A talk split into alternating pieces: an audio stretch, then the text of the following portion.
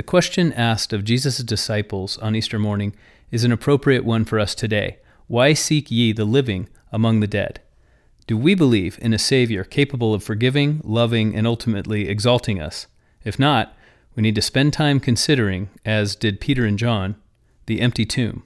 I'm Mark Holt, and this is Gospel Doctrine.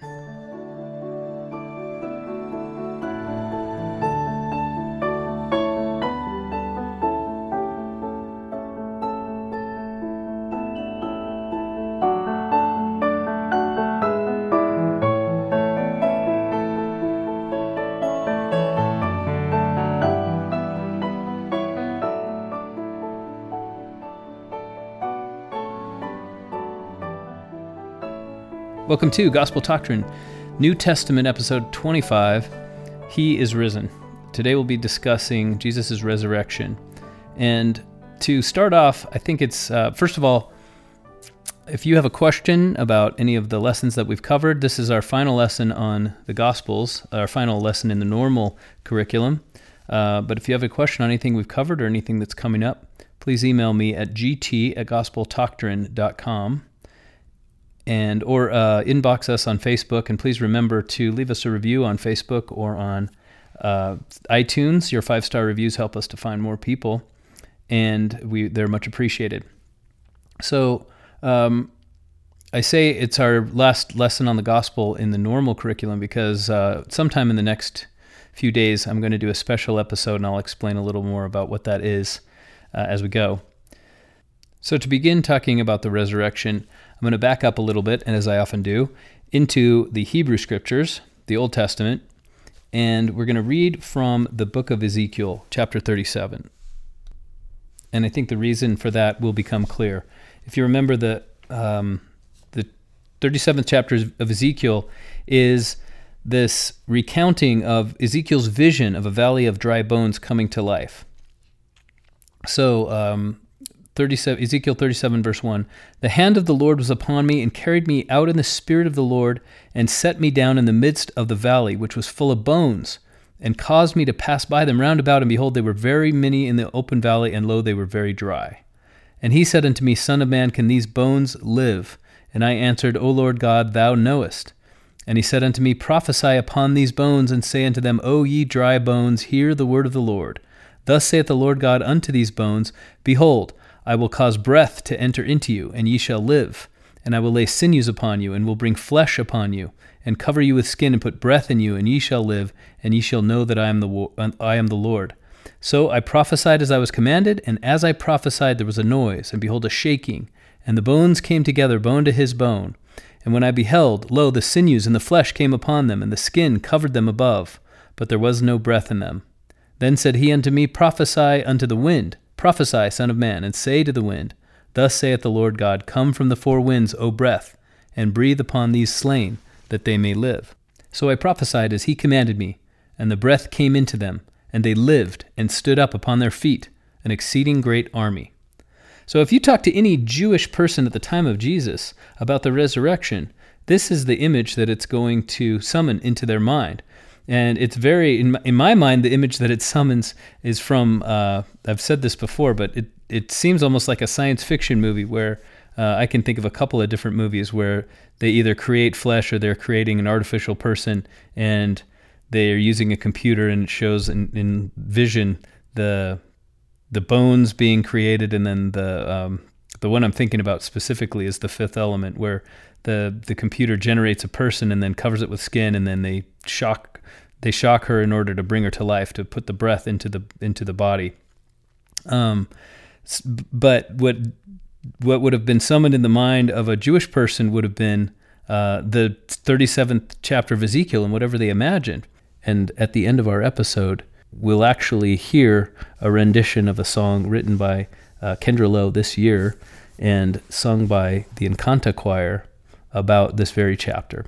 And if you read, if you continue to read uh, in Ezekiel 37.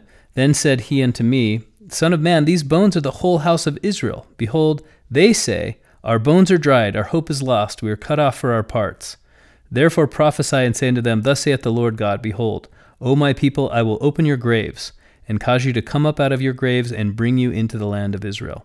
So the resurrection was closely tied to the gathering of Israel. In fact, it was more a metaphor for the gathering of, a, of an exiled and scattered people than it was a real idea. That's why it was so easy for the Sadducees to not believe in the resurrection of the dead. Now, I'm not trying to say that it was a common Jewish belief that people wouldn't be resurrected, but when they thought of being resurrected, what they thought of was this is how our people will be gathered, will be will be pulled out of our graves and all at once brought into the land of Israel. They didn't think about being uh, gathered before the resurrection.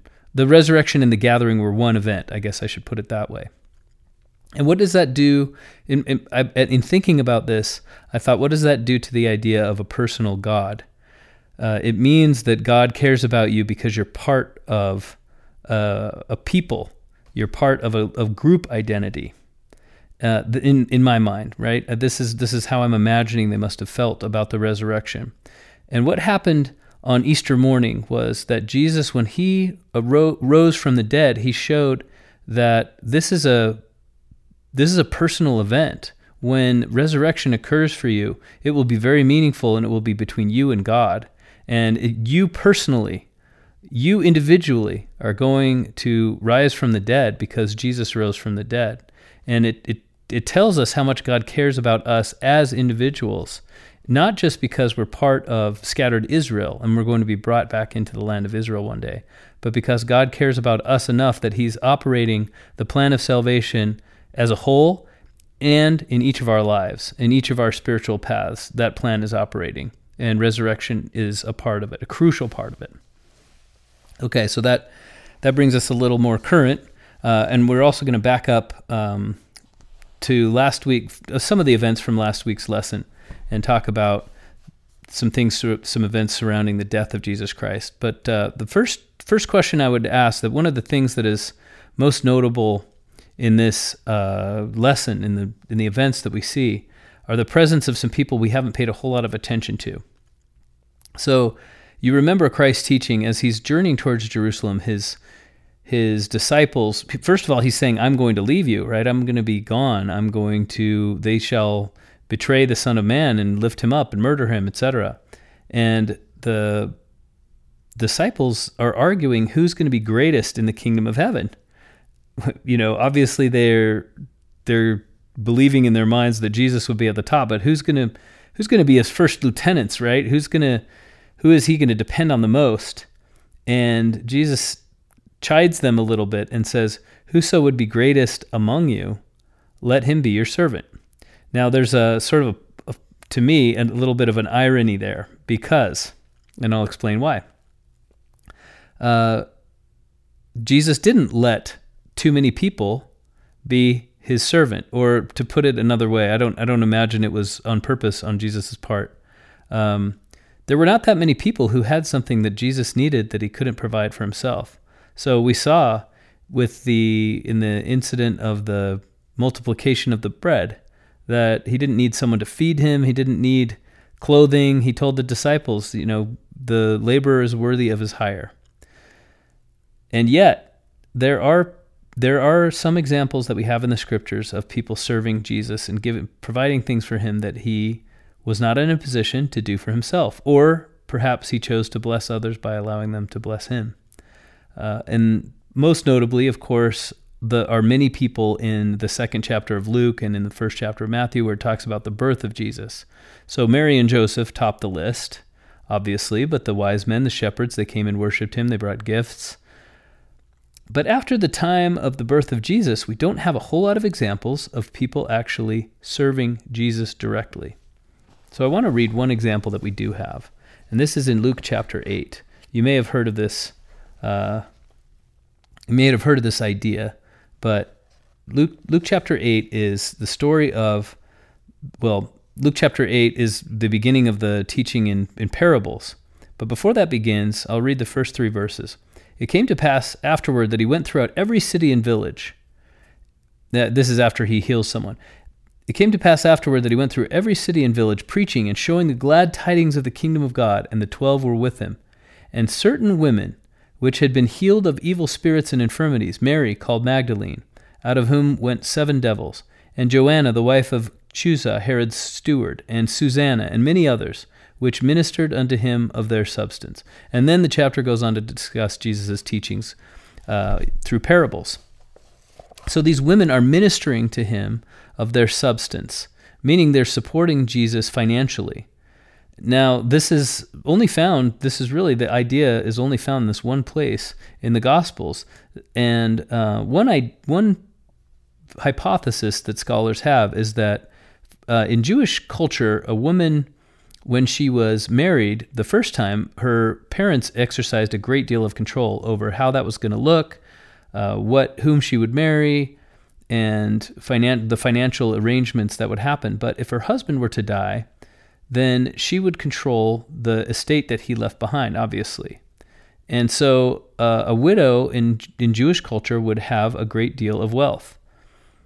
Now, uh, it may be that these women were widows, or some of them were widows, and they and they had the the wealth that God had blessed them for the purpose of blessed them with for the purpose of perhaps providing for his son and his son's ministry. In any case, Jesus seems to have accepted graciously their help uh, and elsewhere in this in the Gospels, Jesus says, if anyone, he says to his disciples when he sends them out on their mission, he says, if anyone gives you so much as a cup of water, they shall in no wise lose their reward. So as we talk about the the let me put it this way, there seems to be a bias in the not there seems to be. There's obviously a bias in the writing of the scriptures that women are not featured as prominently they weren't considered as important. It's it's clear in ancient cultures, not just Jewish culture. Jewish culture was more egalitarian than than most, but in ancient cultures, women just weren't as important.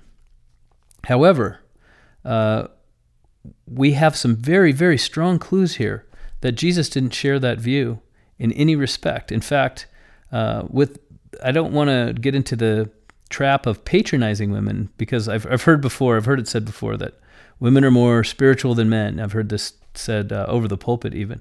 I don't necessarily agree with that assessment.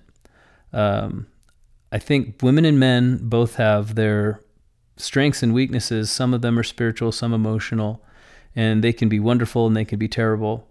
Uh, nevertheless, women, as as the general authorities are so fond of teaching, women are men's equals in the eyes of God and now we have very, very strong proof of the profound respect in which Jesus held the women in his life. That when he told his disciples, Whoso would be greatest among you, let him be your servant, uh, he could have as easily said, Let her be your servant, because the, the people serving the disciples, the entire ministry of Jesus, were the women that followed them and ministered unto him of their substance. So, why shouldn't they be the greatest in the kingdom of heaven? It seems to me implied, without possibly without the intention of Luke, who who writes about them, uh, but an interesting, an interesting idea, and it came to me because it's the women who are still ministering to Jesus. Now, let's paint a little picture of what happened. Jesus has been. We we talked last week about how devastating it must have been to lose their Messiah for anybody following Jesus, because a, a, a, dead Messiah is a failed Messiah. The job of a Messiah is to conquer and to win, to be victorious, to bring autonomy and self rule and, and the power of God on the earth to God's people. And so if he dies, then he didn't fulfill his if he dies from anything other than old age, then he didn't fulfill his heavenly calling, and therefore he wasn't a Messiah at all. And so the entire assumption that they've all been basing their their lives on, that they've been willing to leave everything behind, right? God said to Jesus said to Peter and Andrew, "Leave your nets and come follow me." And they did. So they left everything. They left their father and his boat uh, what was probably a prosperous living. And everybody had left, Matthew had left his customs table, right? They can't just go back necessarily and, and take up. or maybe there would be difficulties to that. Certainly for Matthew, there would be. And it would be so devastating to be in this position where all of a sudden Jesus is dead. Well, these women would have felt the same way, if not worse, because not only is he dead, he's gone. The the man who, in in whom their spiritual hopes had rested, but also they they'd imparted to him of their substance, and now it's just all gone. So they could have chosen to be bitter about this. Instead, what do we see? Uh, we see in, and this is throughout the the four gospels, all have different accounts um, relating fundamentally the same thing, but but the idea is that Joseph of Arimathea, Nicodemus, they go to Pilate and they want the body of Jesus. And Joseph of Arimathea takes a fairly significant risk. Uh, here's another example of somebody serving Jesus to associate himself with a dead traitor and to say, I'll take the body of Jesus, please, and, and see to it and bury it. He's showing respect for someone who has been condemned to death by the governor and making it known that he's doing that. So when he, as he does that, now he and Nicodemus wrap the body up, they put in the spices and they wrap it in linens, they put a separate napkin for the head. It describes these kind of things, which uh, becomes a we don't know quite the significance of it, but it becomes important. Um, and we'll talk a little bit about the the symbolism of of that wrapping. Then the uh, then he leaves that in his new tomb that he's it's he's hewn out of the rock at great expense, no doubt. To carve a cavern out of the rock is not the same as finding a cave, a natural opening, or constructing a building and building the walls. You have to chisel out every chip of the stone inside that tomb. So he's willing to give that up that he's built for his family and allow Jesus, this person he barely knows, to occupy it. Uh, well, what do the women do? They they observe where it goes. So, as I don't know whether if this is me reading into it, but uh, they may have. It may be that they noticed the preparations that Nicodemus and Joseph were making, and uh, as often happens, they didn't think they were doing a good enough job at it, and so they wanted to do it again. Or maybe they, maybe the men knew that they weren't doing a good enough job at it, and they were just doing the best they could in the limited time they have before the Sabbath. In any case, the women had marked where the body went, and they resolved that they would come back after the Sabbath was over and perform those preparations that would do proper respect to the body. Now, these women could not have had an earthly motive at this point. There was no more earthly motive to follow Jesus.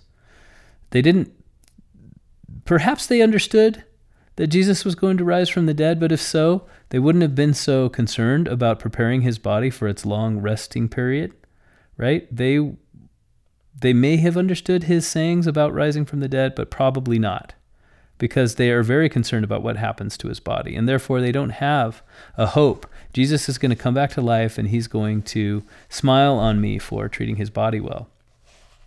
I'm going to, I'm going to gain increased status with the disciples if I treat his body well. Other people are going to see what I'm do, uh, what I'm doing, and they're going to value me because I'm treating his body well.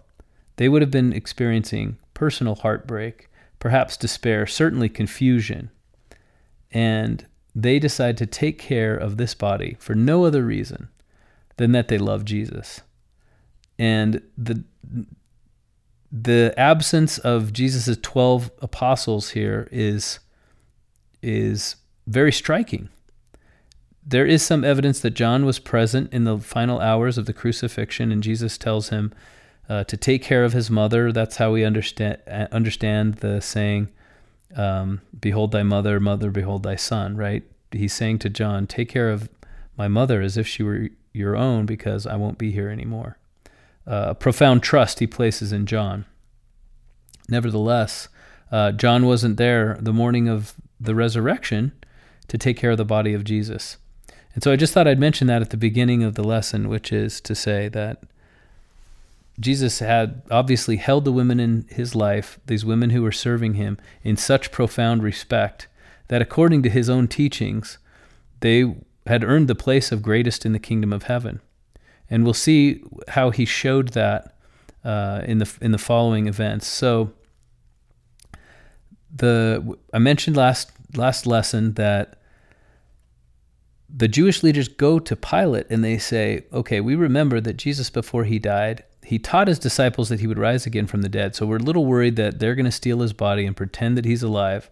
Let's seal the tomb and place a guard on it. So we talked about that. And there are Roman soldiers guarding the body of Jesus. The, the stone that has been rolled across this opening is probably about a foot thick and maybe five feet high. So it's a, it's a circular stone five feet high, a foot thick or, or thicker and taller. Uh, certainly thousands of pounds of stone. One person could not roll this away. And then they would have sealed it either with a wax seal or perhaps a lead seal, something that would make it apparent if the seal had been broken. So Saturday goes by. Jewish custom prohibits anyone from hanging on the cross during the Sabbath. So they make haste to get him into the tomb and seal it up before the Sabbath begins. Uh, another note, that, something that I've never really paid attention to before, occurred to me, which is they, these women and obviously the other the male disciples of Jesus as well they cared so much about the Sabbath that even at the death of their savior at the death of their messiah they weren't willing to break the Sabbath to take care of his body now Jesus showed on many occasions what seemed to the Pharisees to be disrespect for the Sabbath he was willing to walk on the Sabbath. He was willing to pick kernels of wheat from their stalks and eat them on the Sabbath. He was willing to heal on the Sabbath. And he was accused of not respecting the Sabbath. And now we have the example of the profound reverence with which the in which the Jesus, uh, Jesus's disciples held the Sabbath. They were not willing to do something they knew was outside of the, the law of Moses on the Sabbath even though their Savior had died, and they it would have meant taking care of him quickly rather than waiting a day. So, uh, a, a powerful example for us in in the people that had learned about the Sabbath directly from Jesus. This is how much they cared about it. Okay, so their Sabbath was on Saturday. Sunday morning, Mary Magdalene and other women show up at the at the sepulchre. So Luke reports the end of Luke 23. The women also which came with him from Galilee followed after, beheld the sepulchre, and how his body was laid. And they returned and prepared spices and ointments, and rested the Sabbath day according to the commandment. That's the end of Luke 23. Now, Luke 24 is the chapter with the with the resurrection. The first day of the week they came early, bringing the spices which they had prepared, and certain others with them. That's in Luke. Uh, in Mark, in very early in the morning, the first day of the week, they came. In Matthew, uh, came Mary Magdalene and the other Mary. Um, so particular mention is made. Um, oh, sorry. In Mark, it says um, Mary Magdalene and Mary, the mother of James, and Salome. So particular mention is made of a few women, but it's apparent there's a group of women there. What I'm going to do next is I'm going to talk about the uh, the chronology of what happened this morning because there are three gospel accounts. They appear to disres- uh, sorry, dis- not disrespect, disagree in some respects. Um, most notably, the number of angels and perhaps the the order of some events. So, I'm going to talk a little bit about how these all these things can all be reconciled. First thing that happens, and I think we would read in the uh, first part of Matthew chapter 28 Behold, there was a great earthquake, for the angel of the Lord descended from heaven and came and rolled back the stone from the door and sat upon it. His countenance was like lightning, and his raiment white as snow. And for fear of him, the keepers did shake and became as dead men.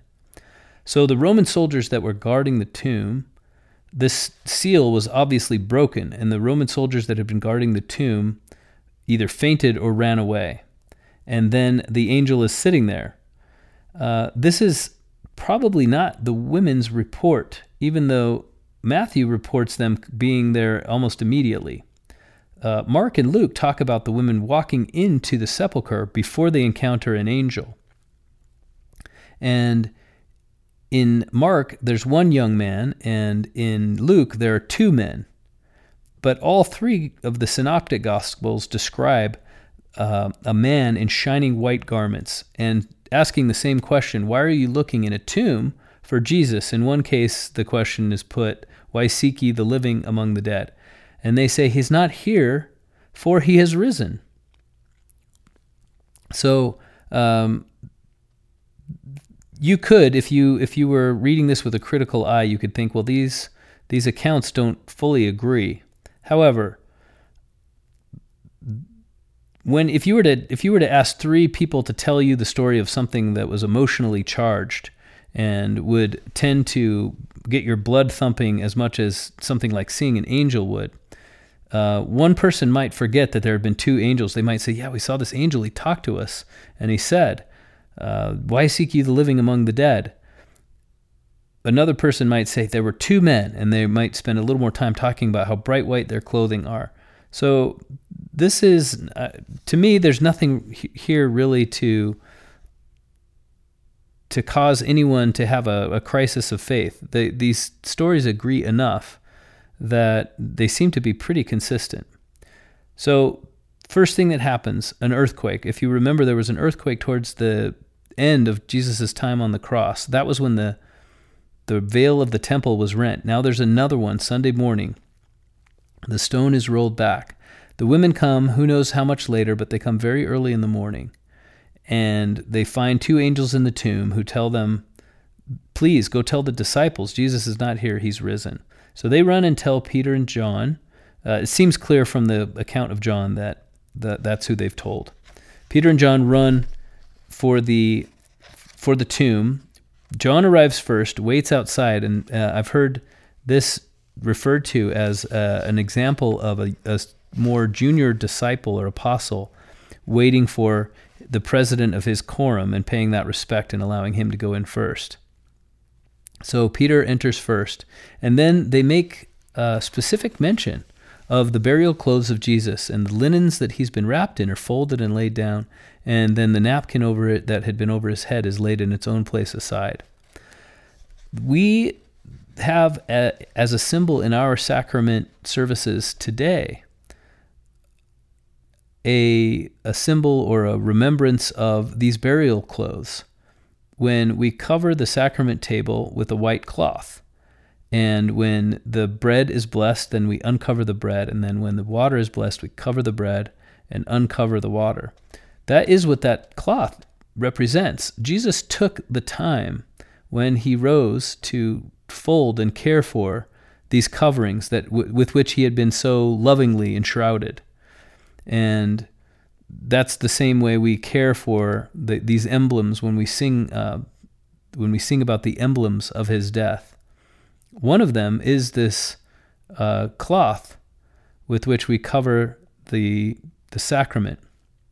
There's another element of the sacrament which most people don't consider part of the ordinance, but does have reference to the final hours of Jesus, and that is the sacrament hymn. If you remember, when Jesus uh, institutes the sacrament among his disciples, they they partake of the bread and the wine, and then they sing a hymn, and then they depart for the Garden of Gethsemane. So the hymn that we sing is reminiscent of that hymn. So there's more symbolism in the sacrament than you may have supposed. It's not just the bread and the water, but it's the hymn and it's the cloth that covers it. There are certain other aspects, the order we do it in, the prayer we offer, that have symbolic significance as well. Uh, so this there's there's something there may be more meanings in this to the way that Jesus has treated this cloth. There may be something there that we don't quite fully understand, but the reverence is obvious, and the fact that John particularly makes specific mention of it seems worth noticing. And Jesus is not there. They notice Jesus isn't there. The disciples, now remember, the, the women have already had a heavenly visitation, and the disciples have not. Peter and John are in the tomb, but all they see is an empty tomb. So, John, at that moment, he, what he writes is that uh, he refers to himself as that disciple or the disciple that Jesus loved sometimes. But he says that at that moment he believed. When they found not the body, in John chapter 20, verse 8, then went in also that other disciple, which came first to the sepulchre, and he saw and believed. So John describes himself as believing immediately as soon as he sees the empty tomb, believes that Jesus has risen from the dead. Now, the disciples leave and go home, and the women are lingering.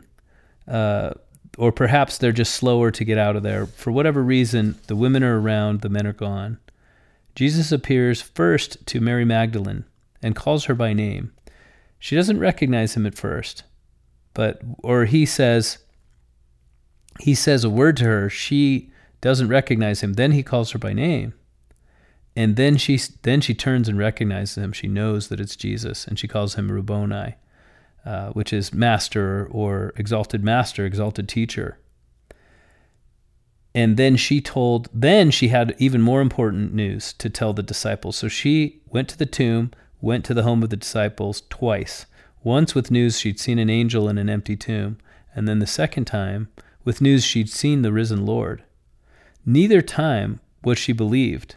So in Mark it says, Mark 16, verse 11, they, when they had heard that he was alive and had been seen of her, believed not. Uh, then in Matthew, there's a, a, an account that Jesus appeared to the other women that were with Mary Magdalene as well.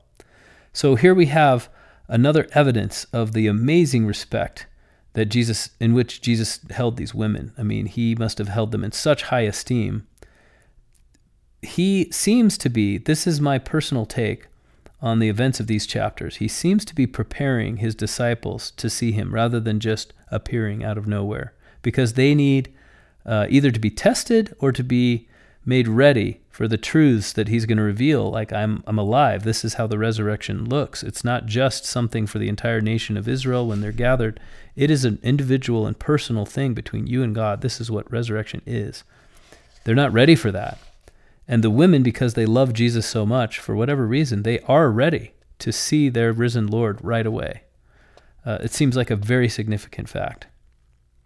So they all go back and tell the disciples this. They're not believed then now we have uh, an amazing, the amazing story to me. Uh, this for for years of my life was my favorite scripture,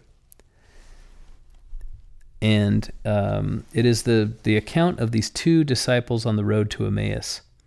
So what's happening is they're walking to a village about, let's say, um, well, if you you see the word in the in the King James version, you see the word furlongs.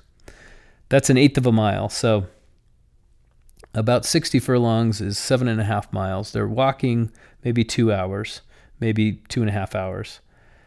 And then as as they're walking, Jesus uh, I've noticed a number of things as I've read this again for the in preparing for this lesson. One is um, now we're Luke 24. This account is only found in Luke. In verse 15 it says, "It came to pass that while they communed together and reasoned, Jesus himself drew near and I loved reading that because uh, here they are. They're in, as I mentioned earlier, they're either confused or they're in despair or they're heartbroken or all three. And Jesus drew near. Then the next verse says, Their eyes were holden that they should not know him.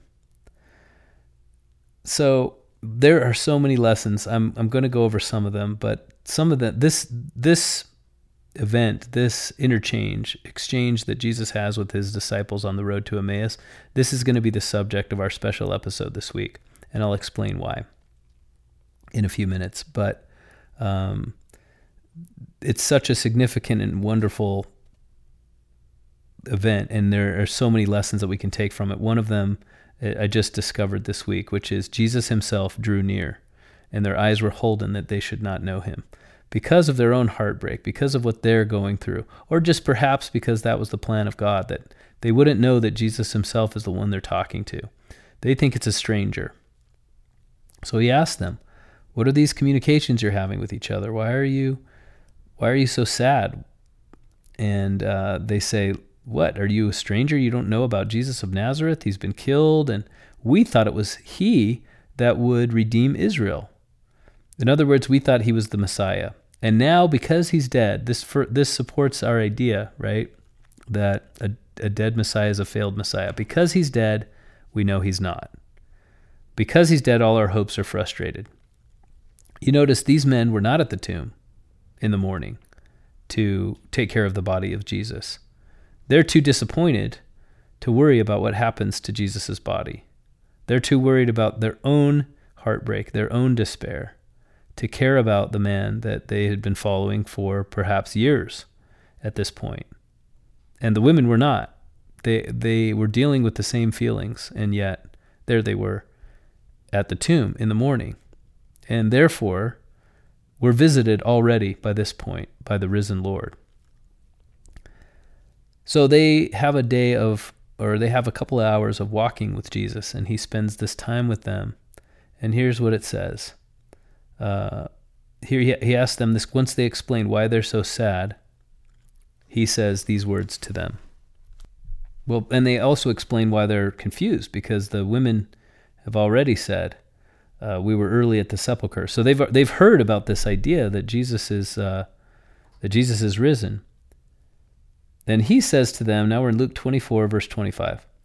He says to them, O fools, and slow of heart to believe all that the prophets have spoken. Uh, first of all, I ought to clarify the word fools. That can be translated in, in a number of ways. He, he wouldn't have said something that was rude. Um, you could translate this as unwise, as you see in the footnote, uh, or a couple other ways. But basically, um, when he says, ye of little faith, this is sort of like saying ye of little understanding, right?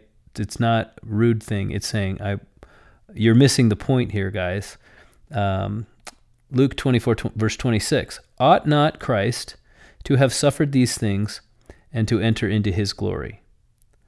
So when he says Christ, what he means is he's not saying ought not I, Jesus Christ. When we hear the word Christ, we just think it's Jesus' last name. To these two, it would have meant Messiah. He would have used, probably they were speaking, uh, well, we'll talk a little bit about what the language of Jesus was. But when he said the word Messiah, he was summoning their ideas of the, the Jewish Messiah from their scriptures. So he's saying, isn't it, isn't it appropriate that the Messiah, according to what we know of the Messiah, isn't it appropriate that he would suffer these things to enter into his glory? So Jesus now uses, he first makes the statement that the the Messiah it's appropriate for the Messiah to suffer to enter his, into his glory. Then he backs that up with scripture. In verse 27, beginning at Moses and all the prophets, he expounded unto them in all the scriptures the things concerning himself. So Jesus explains the explanations from the scriptures why the Messiah would suffer and die rather than conquer, even though it was prophesied that his kingdom would have no end. So it obviously is this idea is supported in the scriptures if you understand the scriptures well enough. If, like Jesus says, you're not uh, sl- you're not of little understanding, then you will know what those scriptures mean. So then they get where these two men get where they're going. And Jesus pretends he's going to keep walking, but they ask him, Come sit with us. They break bread together. In that moment, they recognize him after he blesses the bread and hands it to them. And then he vanishes out of their sight. And they recognize that Jesus is now they too, they become the first men to have seen the risen Lord. They have witnessed that Jesus, these are not just rumors, that Jesus really is risen from the dead. And then they they talk to each other, they talk to themselves and say, "Did not our heart burn within us?" And if you've ever felt the the peaceful influence of the Holy Ghost, that's that's what they're describing here. They're describing having this abiding feeling of love and peace that God is with you in spite of your troubles. And that's having your heart burn within you as he walked with us by, by the way and as he opened to us the scriptures.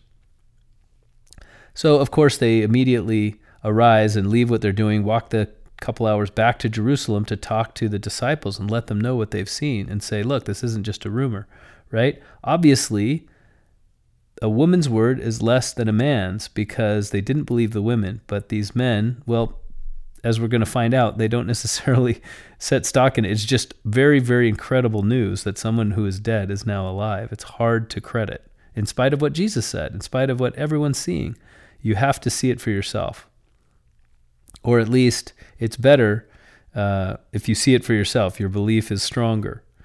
And so uh, we're going to stop here and just talk a little bit about the main lesson that I learned that I took from this for years, which is here here is the risen Lord.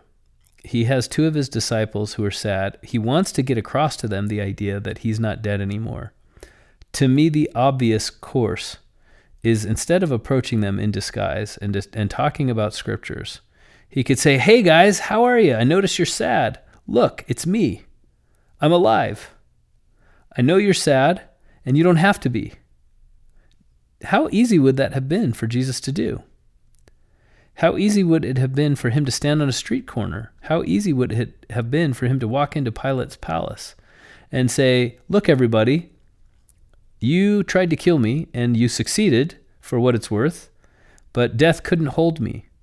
And I am now the risen Lord of this earth, and I've been exalted, and my body has been perfected. And uh, good luck with all of your earthly schemes from now on, because uh, I have frustrated the devil.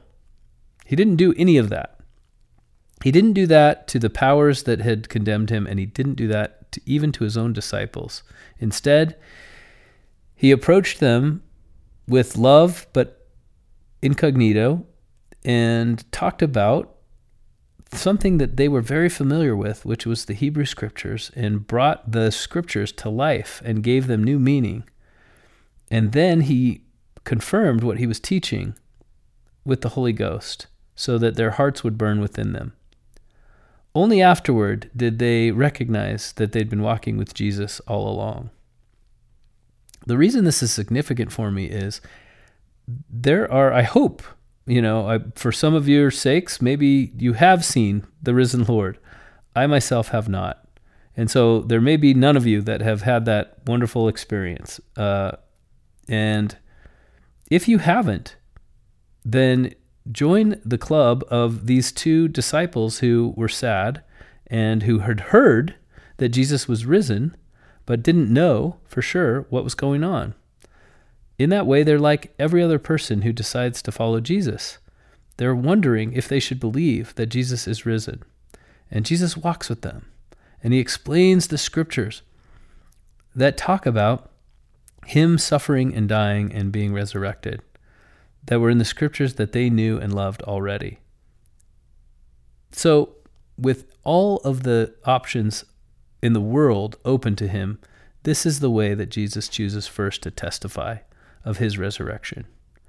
And this is the way that is still available to us. So if you're if you've ever been desirous, I know I have, that you could have some of the experience experiences that ancient prophets have had and witness the things that they've witnessed and have an angel talk to you or, or see the risen Lord, then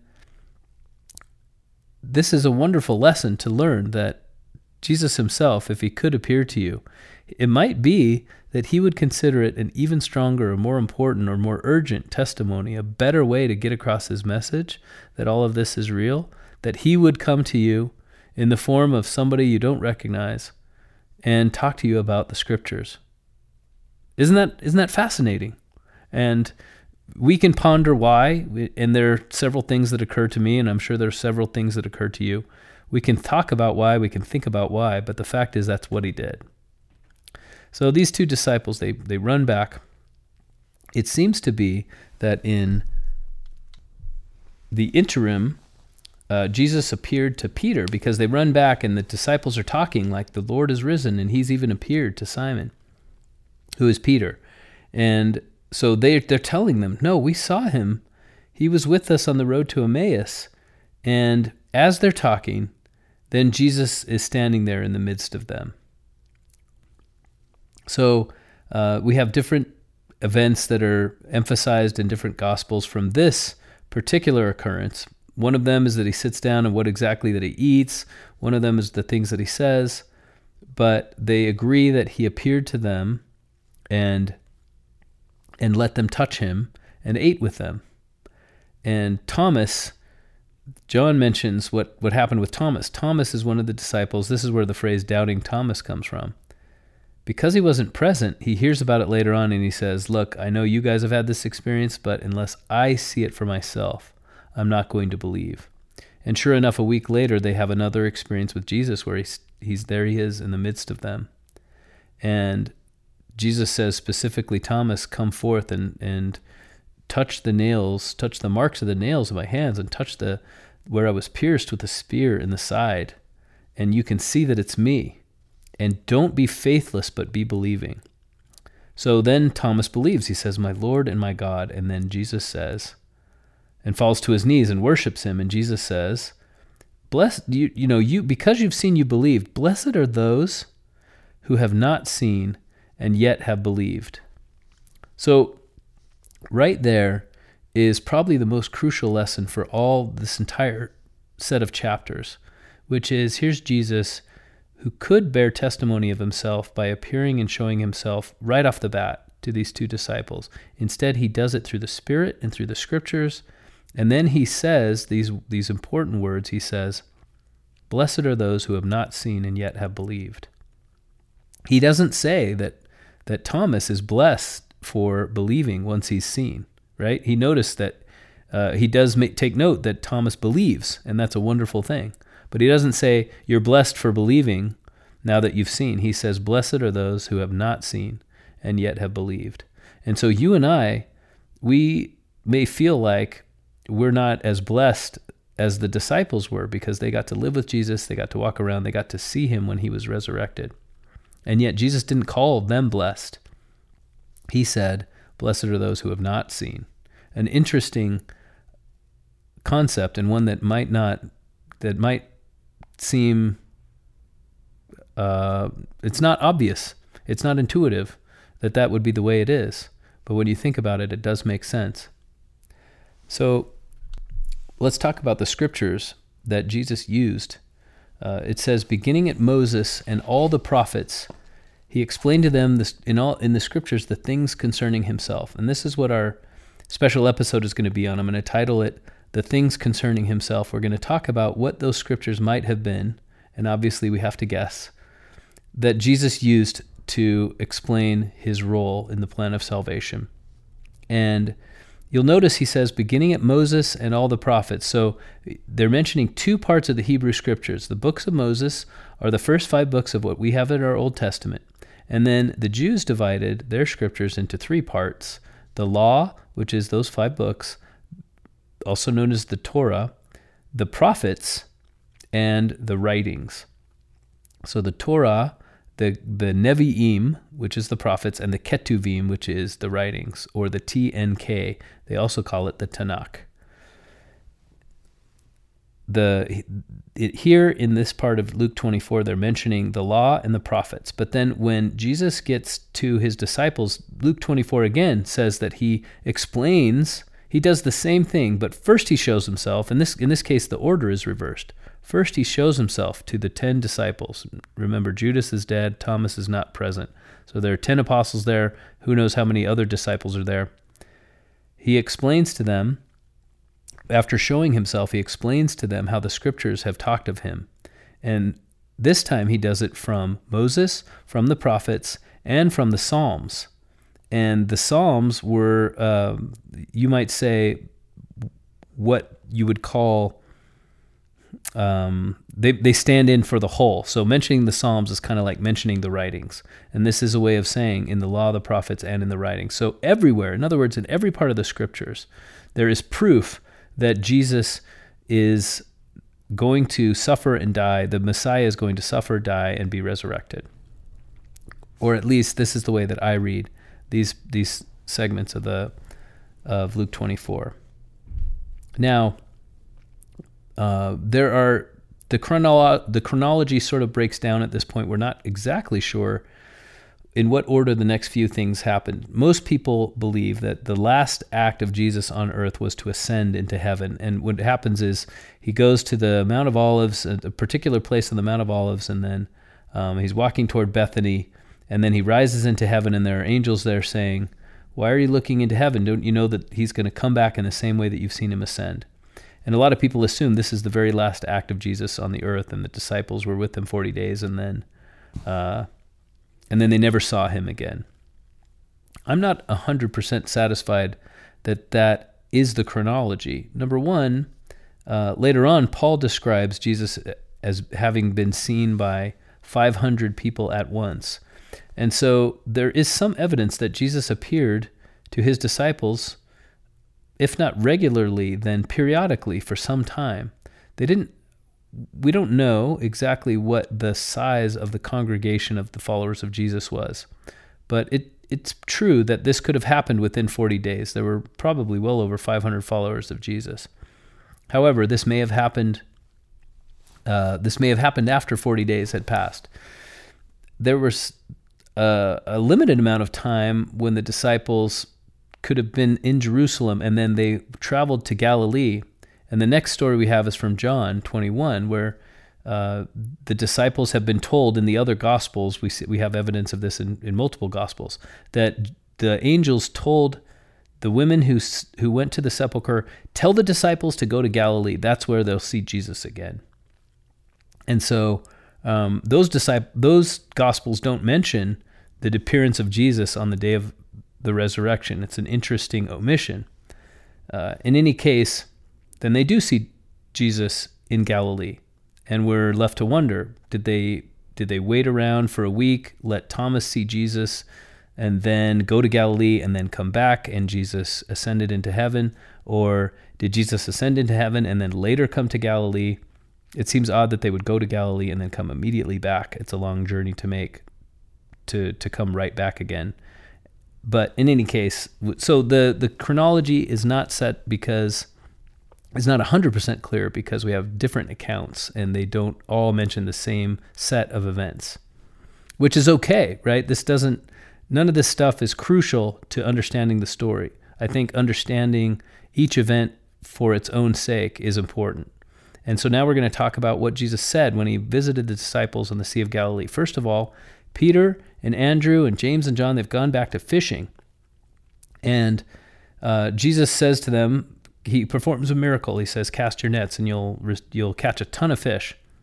And they do. the the The amount of fish that they catch, they've been fishing all night, and the amount of fish that they catch almost breaks the net. And immediately, Peter knows who it is, so he jumps in the water, and he can't even wait for the boat to get to land. He jumps in the water and swims to shore to see Jesus. And so a little bit later, they're they're roasting some of the fish they're having a meal, and Jesus says, Do you love me more than these fish? Now, you've probably heard this story many times, and you may even have heard some of the Greek words that are used in this story. So, we're going to talk about this a little bit. The two words that are used in our Greek translation is are agape and phileo. And these are words, one meaning brotherly, friendly love, but it has a lot of other different connotations too. And then agape is sort of selfless, unreserved love, which which many people believe is deeper. And so the point has been made. Jesus Jesus says, agape, you know, Peter, agape me. Do you love me with this unreserved love? And Peter says, Yes, I, I philia you. I I love you with a brotherly love, or a friendship love. And uh, there have been a lot of lessons taught on this difference so maybe it'll surprise you, but I actually don't agree with the the main point of those lessons, which is that Jesus was saying one thing and Peter was saying something else. Um, so this goes back. The first of all, the first qualm I have with that interpretation is that I doubt that these two were speaking Greek at all. There are two words for love that are roughly similar in both Aramaic and Hebrew. And uh, I won't go into why now, but I I tend to believe that Jesus spoke. Most people believe Jesus spoke Aramaic in most of his teachings throughout the Holy Land. I personally believe, from what I've read and studied, that Jesus spoke Hebrew for most of his ministry throughout the Holy Land. I believe that he was able to speak Aramaic, Hebrew, Greek, and however many other languages he needed. But uh, most of his exchanges with his disciples would have been in either Aramaic or Hebrew, and I agree. I believe that this one was no different. So, would John have, who writes about this uh, exchange between Peter and the Savior, would he have remembered the Aramaic or the Hebrew words to such an extent that he was willing to render them accurately into different synonyms in Greek?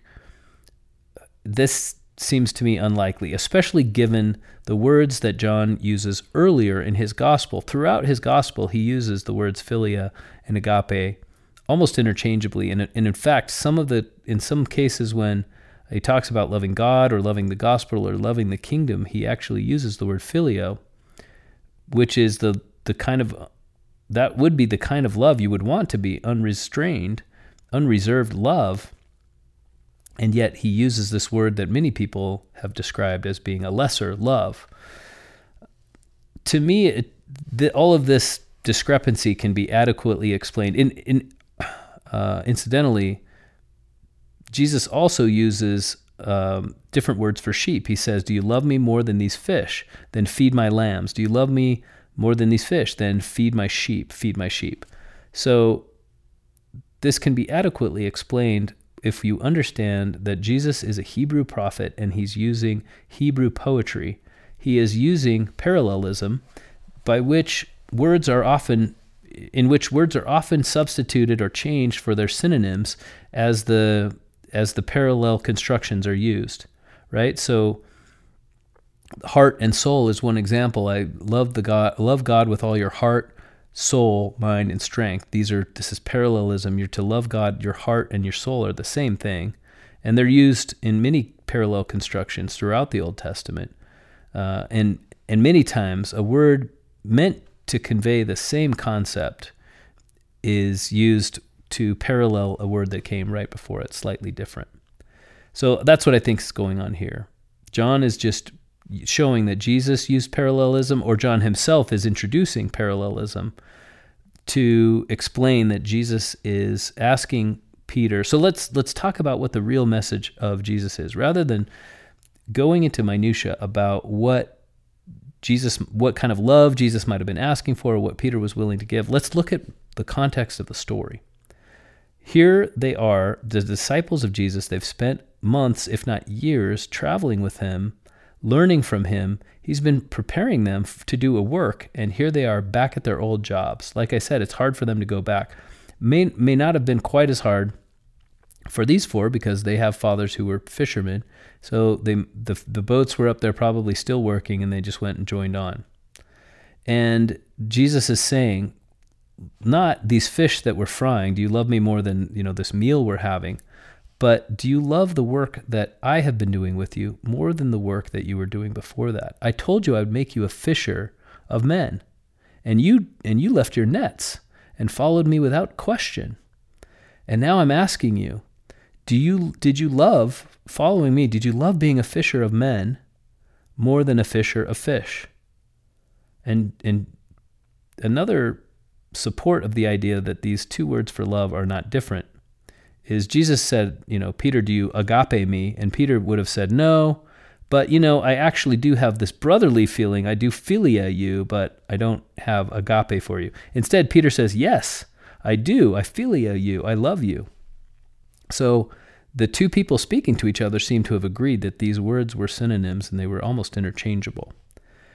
Um, so that's not the the kind of love is not what this is about. P- Jesus is saying, Peter, do you actually want a ministry? Do you want to spend the rest of your life doing the work that I've prepared you for and called you for? Because I have spent so much of my important time, time that is now irreplaceable. My earthly ministry is over. Are you willing to take this calling on? And he gives them three chances. Many people have said there's, you know, notice the parallel between three chances for Peter to proclaim his love for Christ in opposition to the three times that he denied Christ. And I think that's very appropriate. He's, he's, he's showing, he's giving Peter a chance to not only see that he's been forgiven of God, but to forgive himself. You know, later on, Peter probably looked back at this and thought, God has accepted my forgiveness or my repentance for denying him because he gave me three chances to tell him how much I loved him. And I think this is a wonderful story of forgiveness. And he's also saying, do you love the ministry? Do you love feeding my sheep? he asked him to be a fisher of men. He asked him to be someone who would feed his sheep, who would tend to his flock, to tend to his followers. This is another way of asking the same question when he said, "Leave your leave your boats, I'll make you a fisher of men." This is the same question. Do you love me more than you love what you're doing with your earthly life? If so, then I need you to be a fisher of men. I need you to feed my sheep. So this is Jesus telling Peter, your life now means what we've what you and I together have prepared you to do. That is the meaning of your life for the rest of your life. And he even foreshadows that Peter will eventually be, become a martyr for the cause. And Jesus has foreshadowed this before, right? He said, you, You'll be called up in front of kings and magistrates and principalities, and you'll have to give an account for why you believe in me. But in that moment, I'll give you the words to say. So Jesus has prepared them for this, and now he's preparing Peter that this you will eventually be called upon to make the ultimate sacrifice. By tradition, Peter was crucified upside down in Rome, and Peter uh, he got the chance to follow Jesus into death the way he said he would. And this is Peter saying how willing he would be to do it, how much he loves Christ and, and would be willing to do that. And there are further appearances of Jesus to his disciples. One is at the Mount of Transfiguration, when he calls them to go unto all the world. This is a foreshadowing, again, of the revelation that Peter will will receive, and we'll study it in the book of Acts, where Peter sees that um, he sees a bunch of forbidden meats and he's commanded to eat. And this is a symbolic revelation that the gospel is not just for Jews. Not it's not only people who are formerly Jews that can become Christians. In fact, the early Christians saw no difference between a, a Jew and a Jew who was following Christ. They just were Jews who believed in Christ. They didn't think they were two separate religions, and the way we do today. And what the revelation Peter received was you don't have to first be a Jew. You can just believe in Christ without having to first believe in Moses and, and then follow that whole conversion into a Jew and then become a Christian. Um, also, along that along those same lines, so um, the the disciples at this time, Jesus says, "Go ye into all the world, preaching the gospel into every creature." And they don't quite understand what that means yet. They for a, for a, a while they go into the neighboring countries and preach it unto the Jews that are there, that are there traveling in diaspora. And it, it, it is only in the following years that they finally realize that it is Christ telling them, My gospel is intended for everyone. And it's another, yet another manifestation of this idea of Jesus that the first shall be last and the last shall be first. Now, you'll recall that uh, Jesus was pulled off the cross on Friday. He arose on Sunday because the Sabbath was on Saturday. So, why is it then that we worship on Sunday? You know, there's evidence in the book of Acts that the the early disciples they did the same thing. In fact, they gathered together on the first day of the week to partake of the symbols of the Lord's death why would they have abandoned the worship or the veneration of Saturday as God's holy day rather and, and change that for Sunday? I had this question come up on my mission, and I've mentioned this before. Uh, I was teaching a family, my, my companion and I were teaching a family at the same time as two missionaries from the Church of the Seventh day Adventists were teaching them. And in Portuguese, which was my mission language, the word for Saturday and Sabbath are the same word. So it was very difficult to refute the idea that when the scripture says, remember the Sabbath day to keep it holy, it actually says, remember the Saturday to keep it holy. And then they turned to us and said, why don't you obey this commandment? The commandment is to keep Saturday holy. And the the the woman, the mother of this family, turned to me and she said, "Yeah, why don't you?" So I had this burning question, and I, I felt like it was right that we worshiped on Sunday, but I didn't exactly know why. And uh, I'm going to date myself here a little bit, but uh, I had the conference report from October conference of 1993. And in that conference, uh, Elder then Elder Rush, Russell M. Nelson gave a talk called "Constancy Amid Change." One of the parts of his talk is about the plans of God, and he discusses the the creation, the fall, and the atonement, and the he, and how glorious they all are in their own way, and what part they play in the overall plan of salvation. So he describes the original creation of this earth as a quote unquote paradisiacal creation. And he describes the fall as a mortal creation. And then the words he uses to describe the atonement, which includes the resurrection, as an immortal creation. And when I read that, I realized that the Jesus rising from the dead was as important, as earth shattering, literally, right? The, there had been two earthquakes to herald it, and that was just in Jerusalem, let alone what happened in the New World. Two, it was an earth shattering occurrence of creation where we weren't only created in a paradisiacal way, in a temporary way, and almost like a, a placeholder way where we'd been put in stasis. We were created in an immortal way. And it's hard to say which creation is greater it's like saying which uh, which side of this coin do you want to take with you? You take them both because they go together so perfectly. They're they're two sides of the same plan, and yet the glorious events of the of Easter Sunday were so fresh in their minds and were so meaningful to the early saints that they took to worshiping Christ. And, and, and think about this. These are not people who grew up as Christians. They grew up as Jews. And this would have been scandalous to change the day that they on which they observed the Sabbath. Uh, and we don't we don't have a ton of records about when this might have happened or to what extent they ignored Sabbath worship on Saturday in favor of Sunday and when they might have done this, but it seems clear that their day of worship was indeed Sunday because that's the day Jesus Christ created us in an immortal way and created our eternal life, you might say. So it's as earth shattering an event as the original creation of this world. It seems like an incredible thing to say, but when you, underst- when you understand the nature of the resurrection, you know how true that is. So, the risen Lord appearing to the disciples was an irrefutable truth an irrefutable proof of his existence and of his of his ascension to the side of God, of his identity as the Son of God. Almost as convincing was an empty tomb. But as we see in the 24th chapter of Luke, the, the witnesses that Christ himself chose when given the opportunity to pick from anything in the world were the the holy scriptures, and in this case, the I think the Old Testament gets short shrift. People don't love it because they feel like it doesn't speak to them. But but remember that Christ was testifying out of the Old Testament. These are the scriptures that he knew and loved, and apparently there was so much truth in there.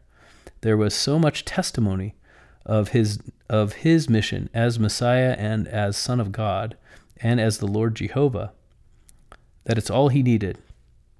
So, as Luke showed the, the proof that is in the scriptures and the proof that is found in the burning in our hearts when we feel the Holy Spirit and we're willing to have Jesus draw near to us and walk beside us in our despair, is what is the witness that he prefers and that he would choose. And that's the witness that is open to all of us and that that we all have available and that we will receive if we choose. In the name of Jesus Christ, amen.